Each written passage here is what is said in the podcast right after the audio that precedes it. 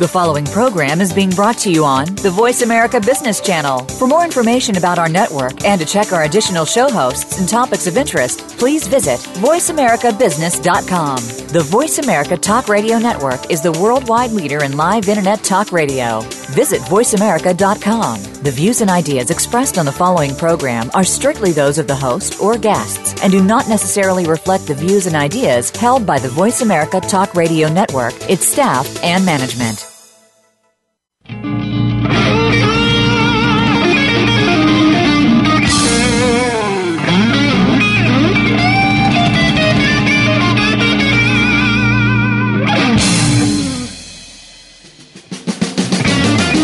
Business is a competition. There are winners and losers. There's always someone trying to take your business away. And in business, just like sports, there are players, there are coaches, and there is a scoreboard. Welcome to the Business Locker Room with Kelly Riggs. Whether you're a manager, executive, business owner, salesperson, or entrepreneur, the Business Locker Room is a show that will create content and conversations that will help you improve your business. Now, let's join your host, Kelly Riggs. Hey, hello everyone. Great to have you on board the Business Locker Room. It is the show with compelling conversations, useful content that you can use to improve your business today. You're done listening with the show. You're going to take some of the things that we talk about right here and you're going to take them back into your business and it's going to get better. I don't care if you're a sales rep, a manager, a business owner, an executive, an entrepreneur. Maybe you just have an interest in marketing, social media, business strategy, those kinds of things. The Business Locker Room absolutely is the show for you. It is the fusion of collective wisdom and real world business experience. We like to put them all together here on the show. Check us out online at bizlockerroom.com. You can learn a lot more about me, about the shows that we've had in the past, guests that we've had on board, just a great lineup of guests in the past and it just continues to get better and better and better. And we have got a fantastic lineup for you today. Of course, later on in the show, thank you to 4D Sales, our sponsor for the X's and O's segment. Miles Austin will join us, and we will talk about a brand new tool, an online productivity tool. I cannot wait to, to have this conversation. We'll be talking about presentations and using an online tool called Haiku Deck. And if you have not had the uh, pleasure of seeing that particular tool, Miles will fill you in and let you know why you should be using it. He's a big user, by the way. So we'll we'll come back at the bottom of the show and bring him into the locker room and we'll talk about it later. Just a few moments from now, we'll be joined by Charles Green, and I have been waiting patiently for today and for this show because I've uh, really wanted to have this conversation with Charles. He has um, uh, been in the business for quite a while, has written a couple of great books, and I'm excited to talk about those. Uh, one of those written in 2000, The Trusted Advisor, and then in 2005, Trust Based Selling, using customer focus and collaboration to build long term relationships. And we are going to talk about the idea of trust, its importance in selling, its important importance in leadership, and certainly the importance in business. In fact, uh, I've got a number of questions for Charlie about it, but it was interesting. I was online today, just just today, looking at some of the articles that come across my desk, and two articles jump right out immediately. Big banks, too big to trust.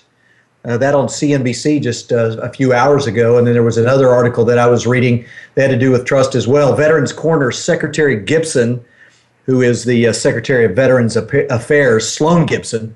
Secretary Gibson aims to regain veterans' trust. Trust is one of those topics that just does not seem uh, to ever take a break in the, in the media or in business. And so we'll have Charlie on board to talk about that in just a few moments. Coming up down the road uh, next Monday, Todd Schnick will join me. Uh, Todd is a guy that you may or may not know about, but uh, he is uh, a, an owner of a marketing, or excuse me, a media company that has advised hundreds of organizations, uh, everything from tech startups to multi-million dollar organizations in the world of marketing, sales, and business strategists. He's, he's published four books. This is going to be a fantastic show, and I'm going to enjoy it because he's a radio show host and a producer. Has hosted thousands of business talk shows, so it'll be exciting to talk with him next week. The week after that, Michael McLaughlin will join me in the world of professional services. Uh, Michael is a guy that people know very, very well and uh, we'll have him on to talk on, to talk about selling in the professional services realm. Again, should be a fantastic, Fantastic show. Thanks to Michael Sergett. He's on the other side of the glass, always making me sound better than I really am. And I appreciate uh, the work that he does for us. But we take an opportunity to welcome into the show now Charles Green. Charles Green, who is, again, the author of The Trusted Advisor, and give you just a sense of his background as well, of extremely varied background, uh, many, many years in, in the business world.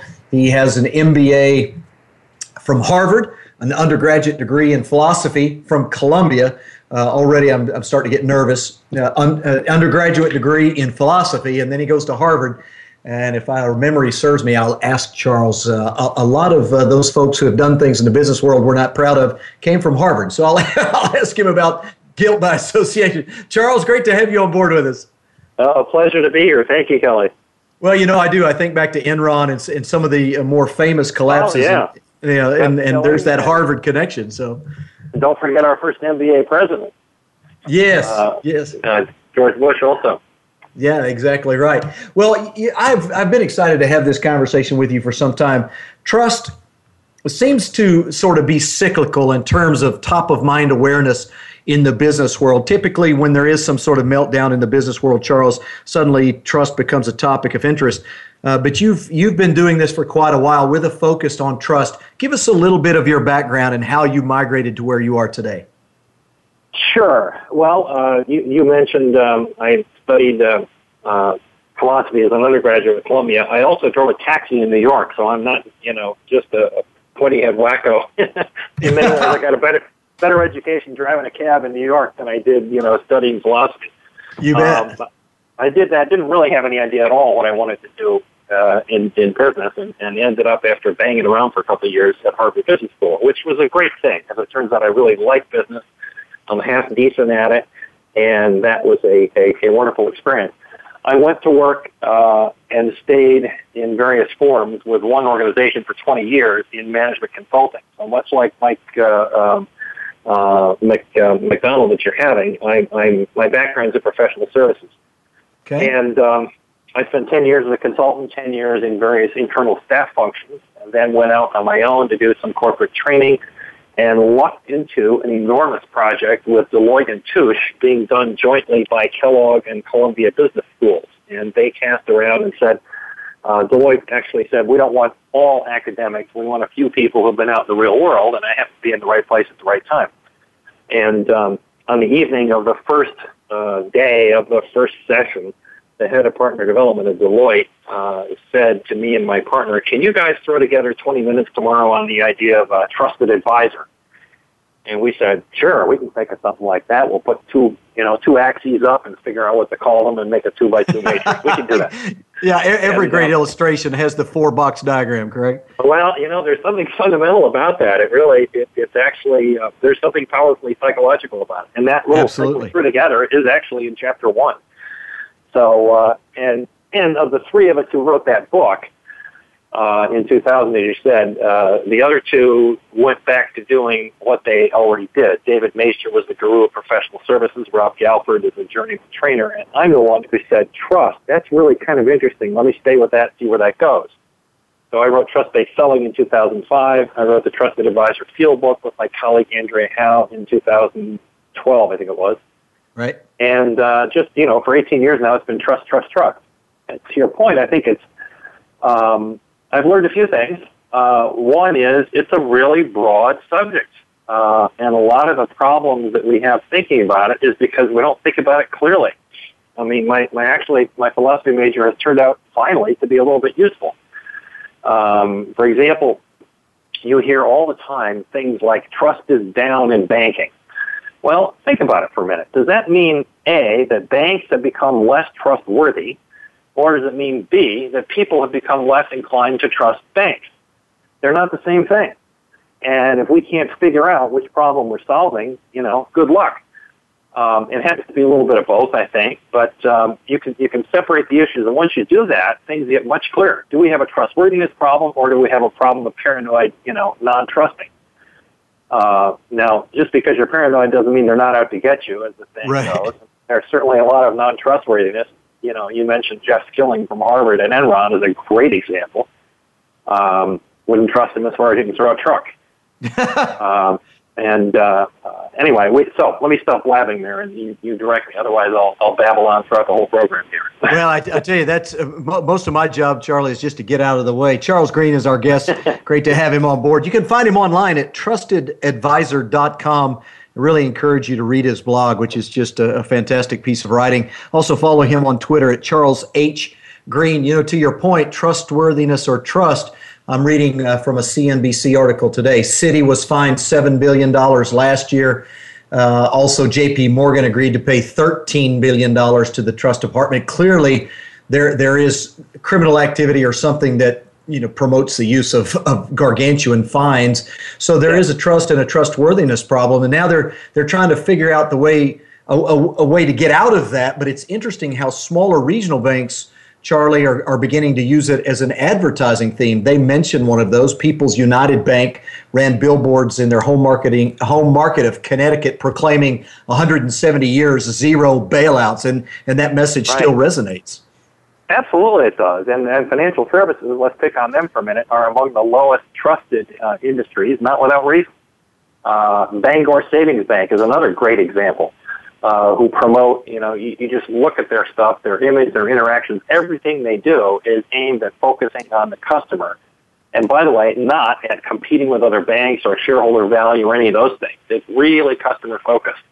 And uh, to do that well, it ends up you do you end up being employee focused also. It's a very virtuous kind of a circle. Sure. Well, yeah, the, one of the questions I have for you is how much of trust is generated at an individual level versus a corporate level? You know, we talk about not Absolutely. trusting banks, but uh, what's what's the difference? Well, that's that turns out to be just a great question. Thank you. It's uh, one of the one of the more confusing things in talking about trust is that difference between personal and institutional, and it's taken me a while to sort of figure it out. And here it is. Most of what we mean when we say trust, and most of what can be done, and most of what's important about trust, is at the personal level, not the institutional level. So when we, we, I mean, it's fair to talk about do I trust Amazon, do I trust JP Morgan Chase? But let's be honest. All you're trusting Amazon to do is send you a book and get it right. You're not trusting them to babysit your kids or check food imports from China at the border. Uh, the stakes are fairly low when we talk about corporate trust. You mentioned the VA. Even there, people will say, well, I don't trust the VA.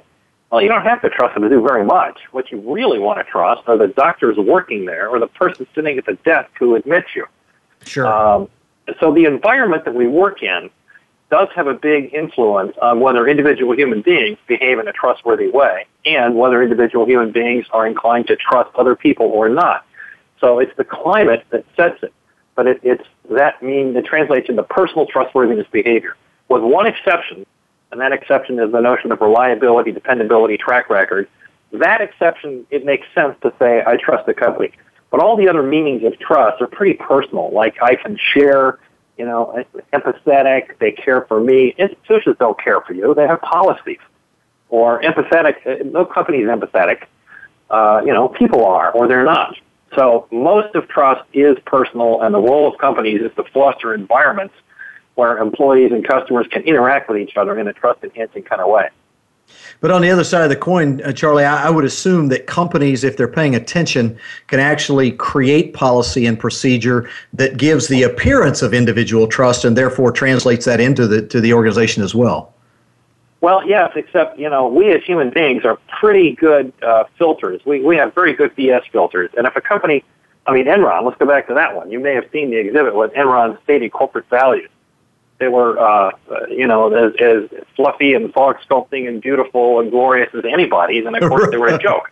Right. Uh, you really do have to be sincere. So, um, and and one of the big trends to go kind of argue the other side of the equation, the general societal propensity to trust on the part of people has gone down slowly and steadily. It hasn't been cyclical; it's been a slow, steady decline, and part of it is the fault of business because we have fostered this notion that business is all about competition and that companies have to protect themselves not only from competitors but from their customers and from their suppliers. And uh, that's had a slow, grinding kind of an impact. Just today, I called up a, a small, my daughter is getting married next weekend, uh, at a privately held inn up on Bear Mountain. And I called to see, you know, my, for my niece, can you get babysitting services?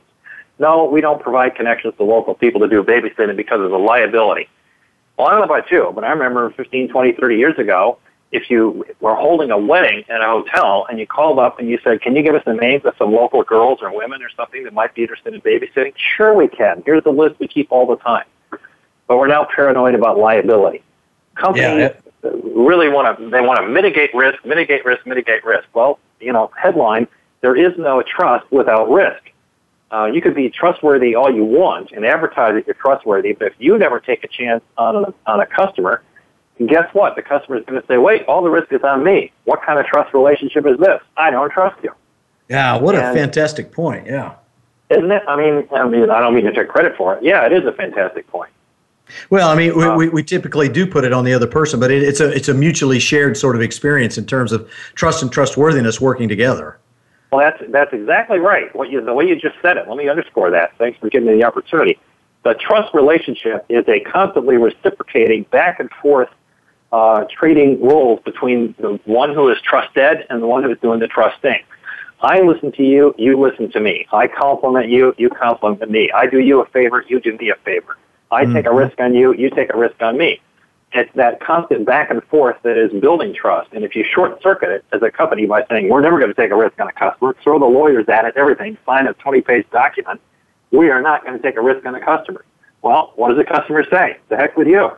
Right. Why should I trust you? Absolutely right. Hey, we're way long in this segment. I need to take a short break. But when I come back on the other side, folks, we'll continue our conversation with Charles Green. He is the author of the Trusted Advisor, Trusted Advisor, also Trust Based Selling. Find him online, trustedadvisor.com. We'll come back in just a few minutes. Stay with me. I'm Kelly Riggs. You're listening to the Business Locker Room on Voice America. When it comes to business, you'll find the experts here. Voice America Business Network.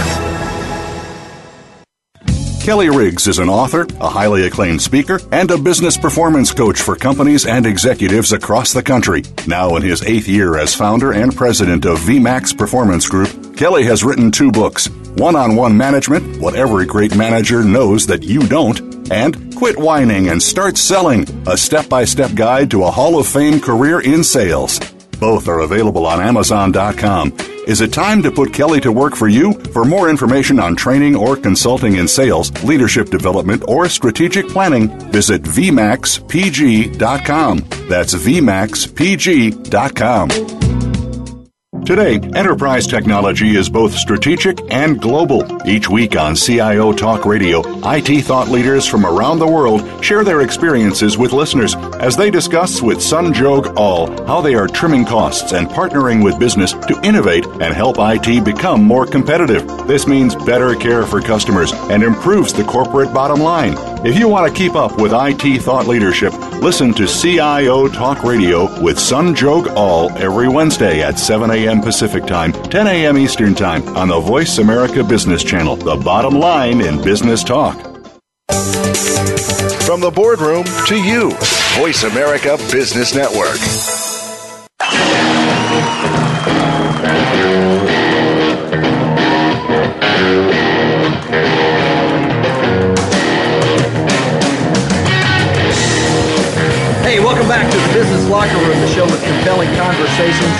And useful content that you can use to improve your business. I am your host, Kelly Riggs.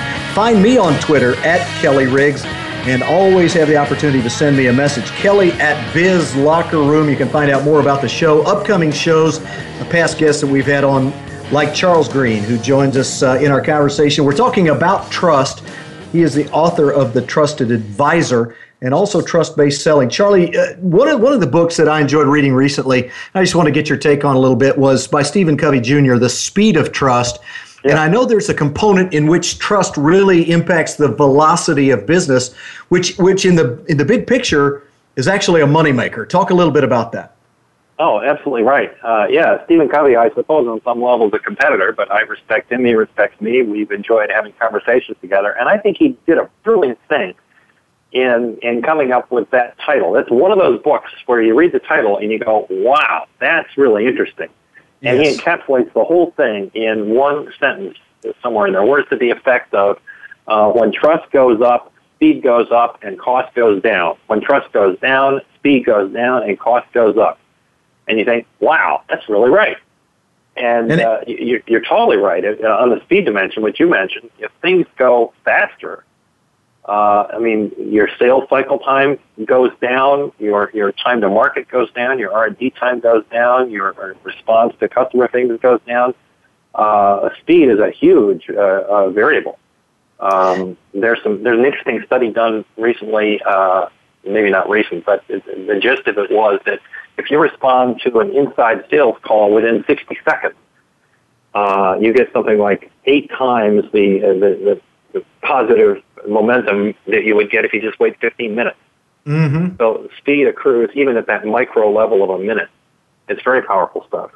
You know, it's really interesting too because I, I, think most people, when they begin this conversation, now I, I, say most, clearly there are exceptions, but most people, when they begin this discussion about trust, it's, it's usually reactive. We're reacting to some sort of crisis internally. Someone has done something that has, you know, brought to cast aspersions on the organization, and and we rarely think about trust as a as a component of good business from that perspective. It's usually we want to be we, we want to be trusted so people will be attracted to our business, but trust plays a role far outside of those things one of those roles I want to uh, explore with you trust based selling is about the role of trust in, inside the, the sales world.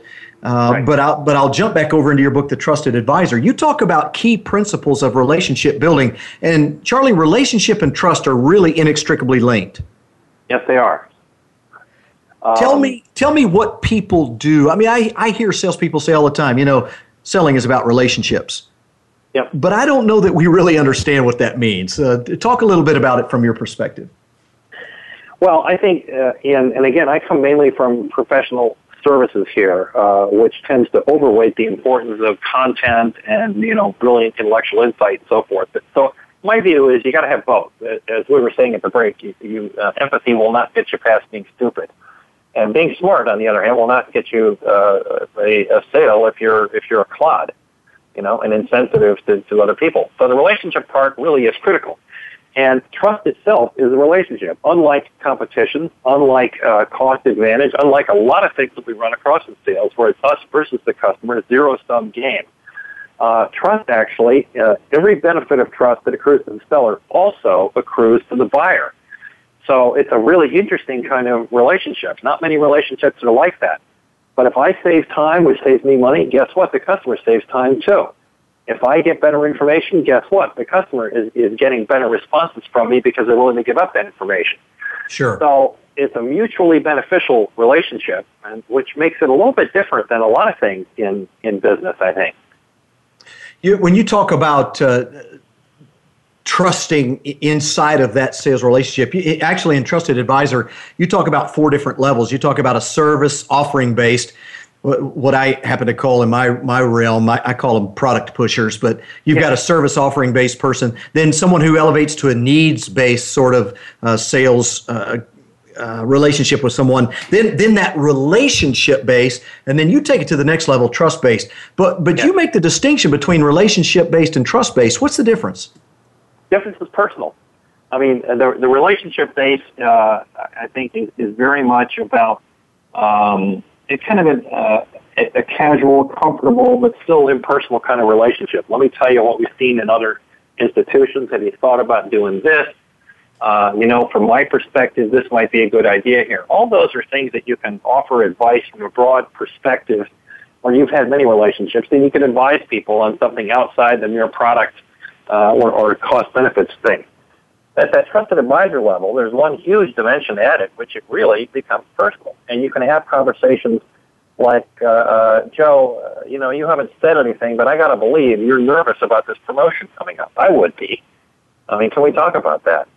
Uh, or uh, when you can actually say to somebody, you know what, I uh, I'm not sure you should be buying this thing right now. I mean, who says that as a salesperson? But right. think about how trusted you become if you do say that. If your guiding principle becomes no longer uh, how to get the sale, but how to help the customer do the right thing, and if you're willing to expand your time frame uh, because you're focusing on the best needs not only of the company but of that person, uh, you know, a world of things become more available. So, in a nutshell, that's the level at which it gets personal. So, you're really talking about the difference between knowing someone well and knowing them well enough to have a, an, an intimate conversation, something that, that uh, tests the boundaries of the relationship almost. Yeah, that's right. And, and uh, the the piece that you're talking about here, we array in the book is kind of a four step, you know, up the ladder kind of a graphic. And while that seems very true on the face of it, it's also important to remember that it isn't necessarily linear. Sometimes the way trust works is you spend an awful lot of time just dealing with product stuff because you have to. It's the nature of the business or the nature of the conversation, and most of our time is spent at that level. The real question is not do you develop a relationship that spends more time at the personal level the real question is, do you develop a relationship such that when those personal opportunities come up, you are totally comfortable with pulling the trigger on it and saying, whoa, you know, we need to talk. Or uh, help me understand, I'm missing something here. Whatever, whatever the honest, uh, the intimate conversation that you put it is, the ability to have that conversation. And interestingly, you don't necessarily have to have a deep relationship. You don't necessarily have to go through long periods of earning the right, moving up those other steps. Sure. Uh, quality matters. If you are sincere and you've mastered a few skills about interpersonal relationships and empathy and that kind of stuff, it's remarkable what you can say to people if you say it right and coming from the right place. It's remarkable how personal you can get with people if you're not there to abuse them and take advantage of it. My guest is Charles Green. He's the author of The Trusted Advisor. Find him online at trustedadvisor.com. I wanted to read an excerpt from this particular article that I saw today, across my desk today. Uh, Veterans Corner, Secretary Gibson aims to regain veterans' trust. He says, uh, quote, this is the director of uh, the Veterans Affairs, Sloan Gibson. He says this, the trust that is the foundation of all we do, the trust of the veterans we serve, and the trust of the American people and their elected representatives has eroded. We have to earn that trust back through deliberate and decisive action and by creating an open and transparent approach for dealing with our stakeholders to better serve veterans. He goes on, Charlie, to outline six key priorities to begin restoring that trust. And I just want to get your commentary on this and see, just as, a, as someone who kind of specializes in this arena, what you think about the approach here. Number one, he says get veterans off wait lists and into clinics, fix the systemic scheduling problems, address cultural issues Right. Uh, hold, hold people accountable where willful misconduct or management negligence are documented, establish regular and ongoing disclosures of information, and quantify the resources needed to consistently deliver timely, high quality health care. Those, those are big, big mountains to climb. But what, what do you think about uh, the approach to the, the trust rebuilding process? Well, I think he's mostly right. Uh, although that last one you mentioned, quantify the resources needed to consistently deliver no, that, that doesn't belong on the list. Uh, people don't care whether you quantify the resources needed at all. And in fact, the, the passion for quantification gets business in a lot of trouble. But the other one, I, I, let me underscore what he said there. Get, up, get veterans off waiting lists, fix systemic scheduling problems. Uh, yes, because the VA is bleeding right now. And the first thing you do, to use that metaphor, is stop the bleeding. Yes. Uh, you know, he's absolutely right. You got to fix, stop the bleeding so that people see, you know, they can even focus on the other stuff because we all get rabid and crazy, you know, when trust is being violated. So fix the broken stuff. Then I think he had, you know, address cultural issues. Well, that's, you know, who knows what that means? That's pretty big. But mm-hmm. I heard you mm-hmm. mention hold people accountable. Yes. Yes. Absolutely. And I, my sense is that one of the things that went wrong here goes wrong in a lot of businesses, not government it's it's business too. You set metrics and and um, uh, incentives in place, and guess what? People behave perversely. Um, there was a wonderful article in the New Yorker last week about the perverse effect of incentives on No Child Left Behind in the Atlanta schools. Uh, people ended, up, teachers ended up cheating on exams for actually for good motives to try and help the kids but it got twisted. We've all got stories in business where salespeople are especially clever at, you know, beating the system. Right. And what I hear him saying when he says hold people accountable and address cultural issues is saying, you know what, the metrics and the incentives are just there to give you guidance. It doesn't matter. If you can't mechanize trust, you can't mechanize the right way to behave to our clientele. You have to be customer focused. You have to pay attention to the veterans and do the right thing. And if that turns out to be out of sync with your little metrics and incentives, then we'll fix those later. But start with do the right thing. So I hope that's what he's saying, because that would be right. Mm, interesting stuff. Charlie, can you stay with me through another break? Of course. Couple more questions I want to ask you in particular, but when I need to take a time out, we need to pay some bills. When we come back, we'll continue our conversation with Charles Green. He's the author of The Trusted Advisor. My name is Kelly Riggs. I'm your host. You're listening to the Business Locker Room on Voice America. We'll be right back. The business community's first choice in Internet Talk Radio, Voice America Business Network. Kelly Riggs is an author, a highly acclaimed speaker, and a business performance coach for companies and executives across the country. Now in his eighth year as founder and president of VMAX Performance Group, Kelly has written two books One on One Management What Every Great Manager Knows That You Don't, and Quit Whining and Start Selling A Step by Step Guide to a Hall of Fame Career in Sales. Both are available on Amazon.com. Is it time to put Kelly to work for you? For more information on training or consulting in sales, leadership development, or strategic planning, visit VMAXPG.com. That's VMAXPG.com. It's time to take charge of your own career path. But how do you get started? First, tune in to The Career Confidant with Marie Zimenoff. Each show will feature national business leaders, tips and insight from Marie and her guests, career management tools, and a weekly career smart tip. She'll help you move forward, earn that promotion, get hired into the career you want, and brand yourself. The Career Confidant is broadcast live every Monday at 3 p.m. Pacific Time, 6 p.m. Eastern Time on the Voice America Business Channel. Voice America Business Network, the bottom line in business.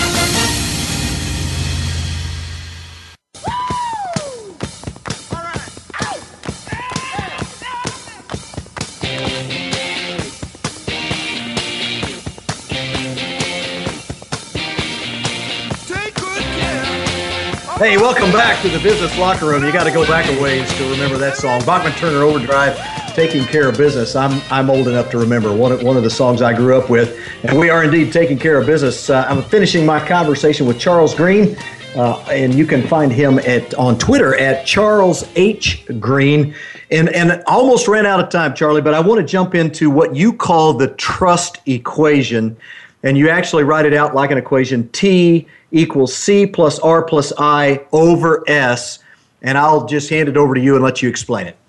Okay, it's um, uh, we, we present it like an equation because I really think it helps people grasp it. It's a formula for trustworthiness. Remember, I talked about trusting versus trustworthiness. Yes, absolutely. This is trustworthiness, and it's mainly personal. C credibility stands for basically the word. Can I believe what you tell me?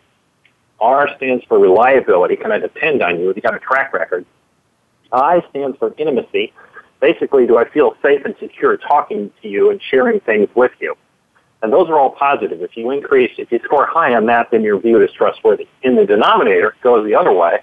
The factor called self-orientation, which is a mixture of selfishness and self-preoccupation. Are you all wrapped up in yourself, or do you have enough psychic energy to pay attention to me? And we actually map that out. Uh, we we put it online in the form of a 20 question test, which people can take themselves for free if they want on the front page of the website. And uh, I don't know if we have time, but uh, I'll give you two headlines that came out of yeah. 60,000 people haven't taken that. Number one, I'll put you on the spot here, uh, Kelly. Who's more trustworthy, men or women? Uh, generally, I would say women. You are correct. And that is statistically meaningful true. At least according to our definition, women score higher uh, than that. Um, and most people make that same guess, which I think is uh, confirmatory. The second one, care to take a guess which of those four variables turns out to be the most powerful? Like if you do a regression analysis, which one is most connected with highest uh, trust scores? I would say selfishness or the self orientation. No. You would think so. It turns out to be intimacy. Oh. Uh, so there's actually a statistical argument, uh, hard data that supports that the powerful stuff is the soft skills. And of course, most of the people I talk to, consultants, accountants, lawyers, like, oh my God, can't believe that. Well, here's some hard data for you. Put that in the pipe and smoke it. It's, yep, uh, that absolutely. turns out to be the most powerful stuff. Now, how do, so, how do you know that about intimacy? How does that, what, what do the questions look like? Or, and in oh, fact, you might even define it a little more for, for our listeners. Sure. Well, again, in, the intimacy, there are five questions out of 20. Uh, uh, sorry, there, there, are 20 questions, five each for each of those four variables. Okay. And there are things like, you know, people generally tell me that they believe what I say. Uh, that's a credibility one. Or uh, I find that people share an awful lot with me very easily. That's an intimacy one. By the way, these are all self-scored, so you might say, well, you know, how can you trust people's self-evaluation? And the answer is we never use these for anything except direct response to you individually. So you're only lying to yourself if you put your thumb on the scale. Right. Uh, so in aggregate, the uh, uh, those intimacy ones have to do with you know do people confide in you? Do they feel safe and secure? You seem to engender uh, an awful lot of uh, people you know spilling their guts to you, that sort of thing. And what I mean when I say it's the most powerful, you, you put those four factors into a simple regression analysis and ask which one is most responsible for high R squared in a formula, and it turns out to be intimacy. Uh, most of the people I work with would would presumably think it's credibility and reliability. And most, I'll bet you, most salespeople, most B two B anyway that you deal with, probably the same way. They emphasize content, track record, statistics, data, uh, and you have to have that. I mean, nobody's going to buy from you if you can't prove something. But the truth is, what really drives it, if there's anywhere near comparability in the product offering, is whether or not you feel that the salesperson is actually uh, trying to hustle you or trying to do something in your interest? Is this somebody who you feel cares about you and you can talk with, or is this just somebody you know checking the box and, and marking the clock? Those things have a big impact. Uh, well, so, uh, there's some headlines. Yeah, those are some those are some fantastic headlines because I know in, in my work the topic comes up quite often in terms of trust. Being able to actually narrow it down to four very distinct pieces uh, and, and, to have hard data behind it is, is really useful. So building yeah. personal trustworthiness uh, enables me to engender in other people to trust me and to reciprocate that. That's right. Yeah, if you can become personally trustworthy, and there's some basic skills associated with that. You know, tell the truth. Take, in fact, don't tell lies. Be very careful to do that. Establish a track record. You know, learn some basic uh, uh, empathetic skills for the intimacy factor uh, if you can get that down, and then if you can learn to take a few risks on people to do the trusting part of it, the combination of those two, you know, being trustworthy for others and being willing to trust others on occasion, as opposed to constantly paranoid, you know, uh, pulling your pulling your punches and, and uh, uh, hedging your bets. Uh, that's that's what does it.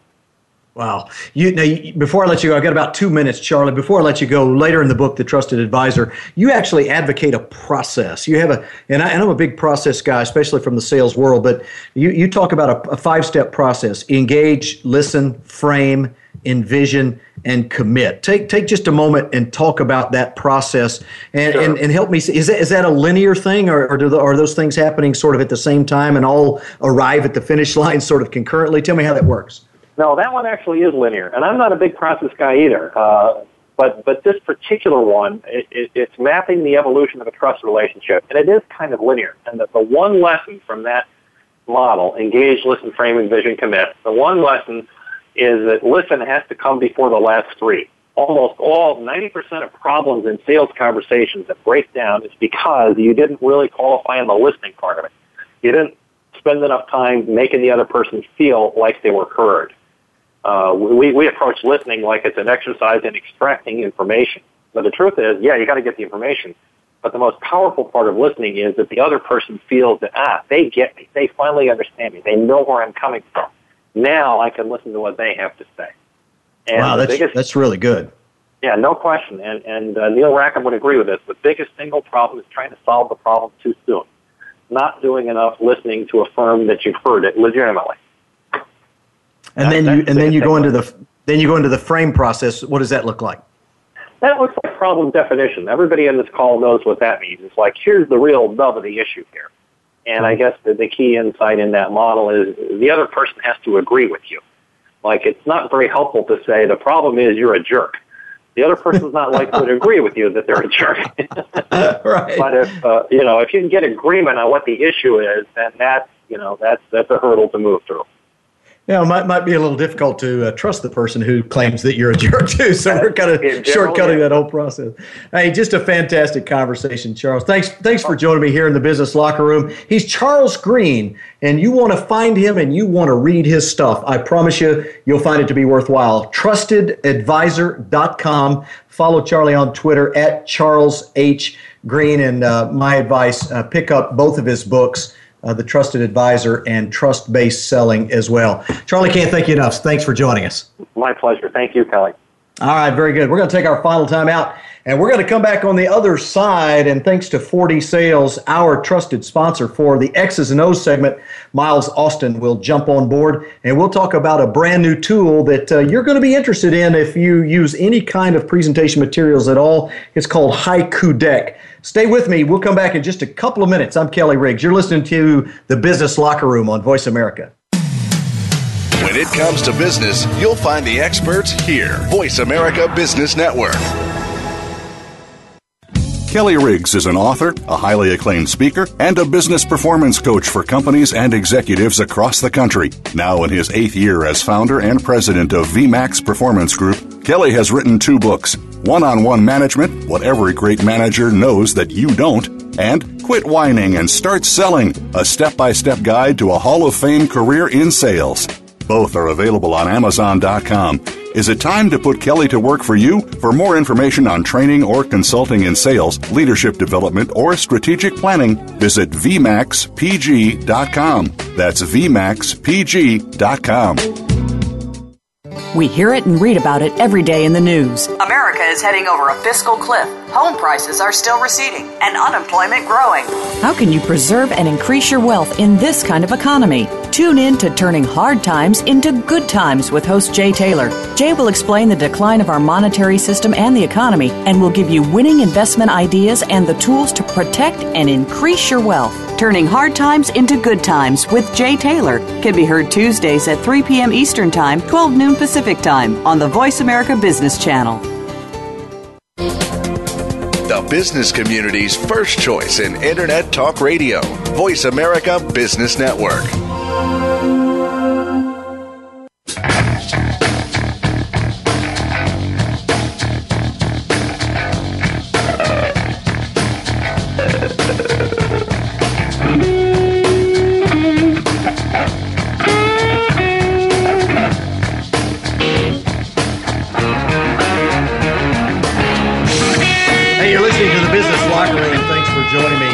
Special thanks to Charles for joining us and talking about trust. I, and we're going to revisit that subject more than once, I can assure you. Just a fantastic topic and one that I have great interest in. Now we switch gears and we go to the X's and O's segment, and we have 4D sales to thank for that. Let me talk just a minute about 4D sales. Both Miles and I are big, big fans. 4D sales is a tablet based sales tool that is available for both iPads and Windows 8 devices. It helps a salesperson present their information in a very visually appealing, interactive way that is extremely compelling. In fact, I've begun using 4D sales. I know Miles has as well. I've been in the sales and marketing consulting business for a long, long time, and I can tell you 4D sales is that one truly easy to use tools that, that has benefits for everybody. First off, for the salesperson, I have everything that I need right at my fingertips price lists, brochures, PDFs, slide decks, web pages, even videos interleaved on my tablet device that I can seamlessly scroll between and show to my client. Makes it very, very easy for the sales manager or the business owner. They are absolutely assured that the very latest brochures and PDFs and case studies and everything that salespeople will use are all consistent across the sales platform. Everyone has them and they're all accessible. It creates consistency and it makes everything very available to the to the customer and I can immediately email that to them and, and, and, provide it for them to for viewing and so forth. Just a fantastic tool. Check them out, 4dsales.com, and we're proud to have them on board to sponsor the X's and O's segment. And for that segment, I welcome in my good friend Miles Austin. Miles, how you doing? I'm doing great, Kelly. Thanks for having me on today. Brother, you feel, or you sound rather, so much better than you have the past couple of weeks. I know you've been battling it out there. Uh, you know, I have, and I think what I discovered was, uh, thanks to the uh, suggestions of a couple of good friends, they said, Miles, I think you got some allergies. And uh, started taking some over the counter uh, uh, medicine, and it cleared up very quickly. So I'm very thankful for their observations because I was too, too dull to be able to figure that out of myself. Well, uh, just for our listeners' sake, you know, Miles is a brilliant guy, but if he can't find it on the internet, it's not going to happen for him. So uh, we had to have somebody bring it back to the human element and get him to a doctor, or at least to an over-the-counter pharmaceutical place. There hey, was not uh, an iPad app, so I there. Yeah, no app for that. Hey, that could be our big idea. Let's talk about another big idea: Haiku Deck.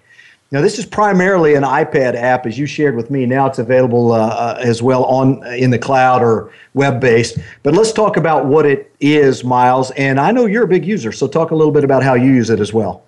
Absolutely, Kelly. Um, look, uh, we all, I think, would acknowledge that more and more important in all of our lives in business, whether it's in sales or leadership or management, doesn't matter.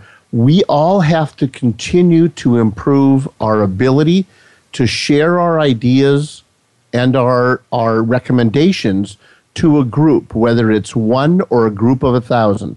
And anything that I can do to improve my ability to get my point across, I'm going to do everything I can to learn that capability.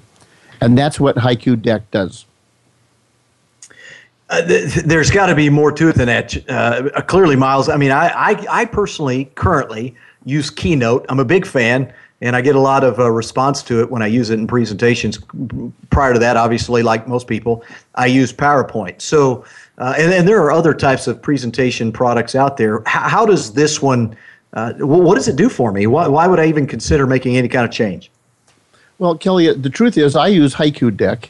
Um, in conjunction with PowerPoint in several occasions. So let, let me use an example. I, I am not, and I think a lot of our listeners probably are not design gurus we I know good design when I see it, but leave it up to me to create it, and I'm going to fail pretty much every time.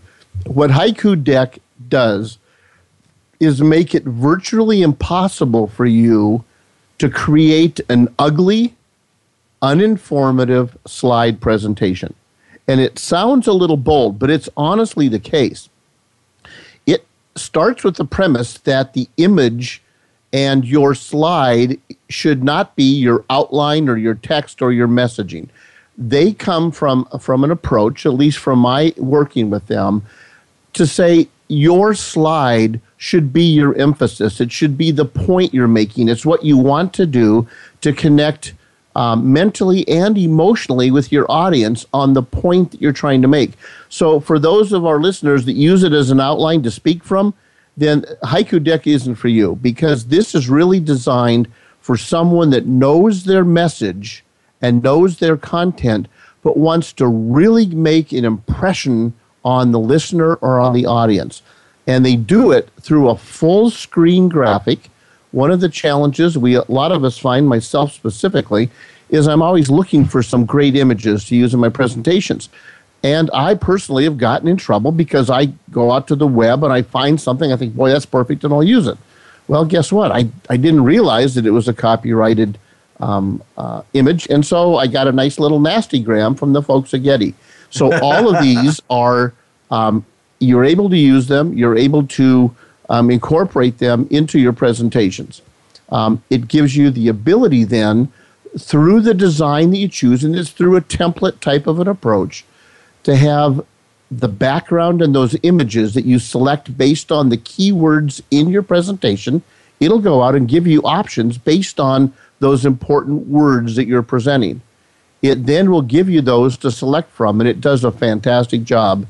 And then the thing that I really enjoy, what I think really helps it stand out, is it goes in each of these themes or templates, pre selects an ideal beautiful, very elegant, and good communicative um, font and color scheme to build into that slide deck. So I tell people, look, if you're you have trouble making a good looking slide deck, the first place to start is Haiku Deck. Wow. Okay, I, am already a fan. I have sat through enough PowerPoint, really bad PowerPoint presentations to know already this should be required usage for, for most people. At the risk of a little self promotion here, the, the book that I wrote last year, Quit Whining and Start Selling, there's a chapter in it, Miles, called Dead Money. And uh, it, it talks about three ways you can absolutely kill your sale dead. Number one, PowerPoint abuse. to be so many people use PowerPoint as a one sided uh, sit while I comment on my notes on the screen, listen while I read to you kind of platform that it just it just makes people crazy. What you're suggesting is this almost prevents you from doing that. I mean, you you really have to work hard to keep from making that mistake. look, I ha- I screw up all the time, and I've had a tendency to put too much text on my slides. And I know I learned many, many years ago from one of the guys that I think is one of the best presenters I've ever seen, Guy Kawasaki. And he yes. has a, a philosophy that was the 10, 20, 30 philosophy for presenting your, your slides. And it was 10 stands for 10 slides. He said 10 is the optimal number, 20 is 20 minutes.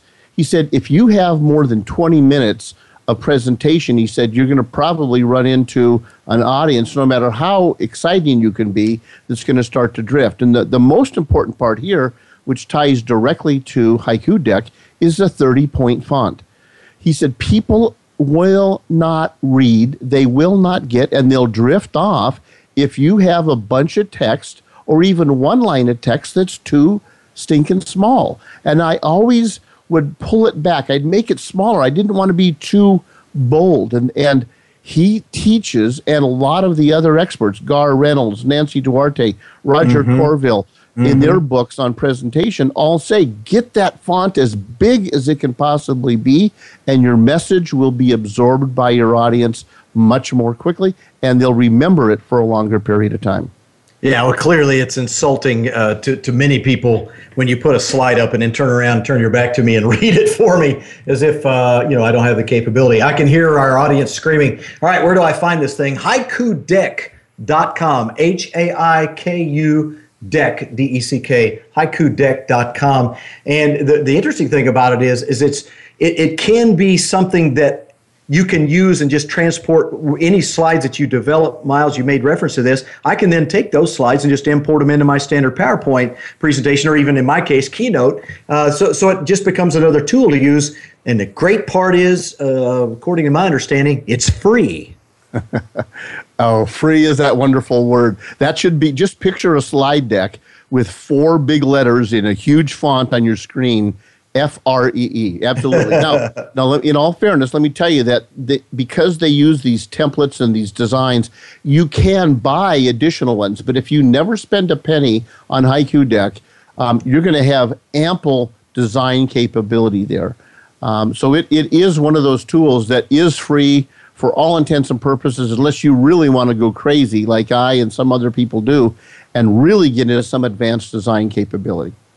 Well, here's the difference, folks. Uh, Haiku Deck. I'm just I'm just reading off their website. Having looked at the team there, uh, there, there's a group of guys that started the company, but these are guys who created software to fill a void that they had. It, it, it's much like the guys that started Netflix. They got tired of uh, you, you, know late fees, so they decided to see if they could do something different. I think Haiku Deck is like that. We, we had a real problem in finding presentation aids, things that would enable us to create those kind of killer pitch decks that really grab attention and, and get people to listen. So uh, they, they created this software around it. Uh, and, and, I, and I'm already a big fan. I can tell you, I've got a big presentation coming up next week, and I'm going to jump in and, and, take a look at it. Uh, if I was just going to get started, Miles, help out the listeners a little bit. What, how would you get started with something like this? Well, you literally go in, whether it's an iPad or the web. I, I mean, I can, I can not on this occasion. I can tell you a horror story that happened to me traveling with my laptop, no power, and all I had left was an iPad mini, and I created it. So, what you do, you go in, you, you kind of know the theme and you know your audience, right? You pick a theme that kind of feels good. Maybe a font that you like, maybe an overall look about how the appearance will be. You pick that from the gallery, and then from there, you simply select it and you'll start creating the slides. You'll put in your keywords into your presentation. In other words, mine is on sales, um, success, uh, profit, and recruiting. Let's just pick four. You put those keywords in, and it will bring up for you on the screen a large selection of high quality images that match and, and give the message of that keyword. What a, I mean, that by itself will save you a few hours and a few bucks too. I mean, you're not going to have to default to uh, somebody else to do that for you. Well, it's great stuff. I mean, I really appreciate you introducing these. Like so many of the tools that you outlined for us on the show. I, I, suspect this is going to be another one that I will begin using. I, I have told uh, Miles offline that he's uh, he's revolutionized the way I work just because he's been a part of this show. Miles, I, I didn't tell people where to find you. Want to do that? Fillthefunnel.com is Miles' website, and you can get information on many, many different kinds of tools that will really help you in your daily productivity. Make sure that you find him online, fillthefunnel.com. Follow him on Twitter as well at Miles Austin. That is going to do it for today's show. Special thanks to, to Charles Green who joined us and we talked about trust. He's the author of Trusted Advisor. Miles Austin, of course, always in the X's and O's segment. And uh, our special thanks to 4D Sales for partnering with us to make the X's and O's segment a possibility. Next week, we will have on Todd Schnick of Intrepid Radio. Can't wait to have that conversation with a fellow radio host. He's done thousands of radio shows and helped uh, people all across the country with their businesses and sales and marketing and so forth. That'll be a great conversation. Thanks for joining us. Find us at bizlockerroom.com. Michael Sergit on the other side of the glass. He's my engineer making us sound good. Brandy Jackson's our executive producer. We will see you next week in the Business Locker Room. I'm Kelly Riggs. Thanks for joining us, and we'll see you next time.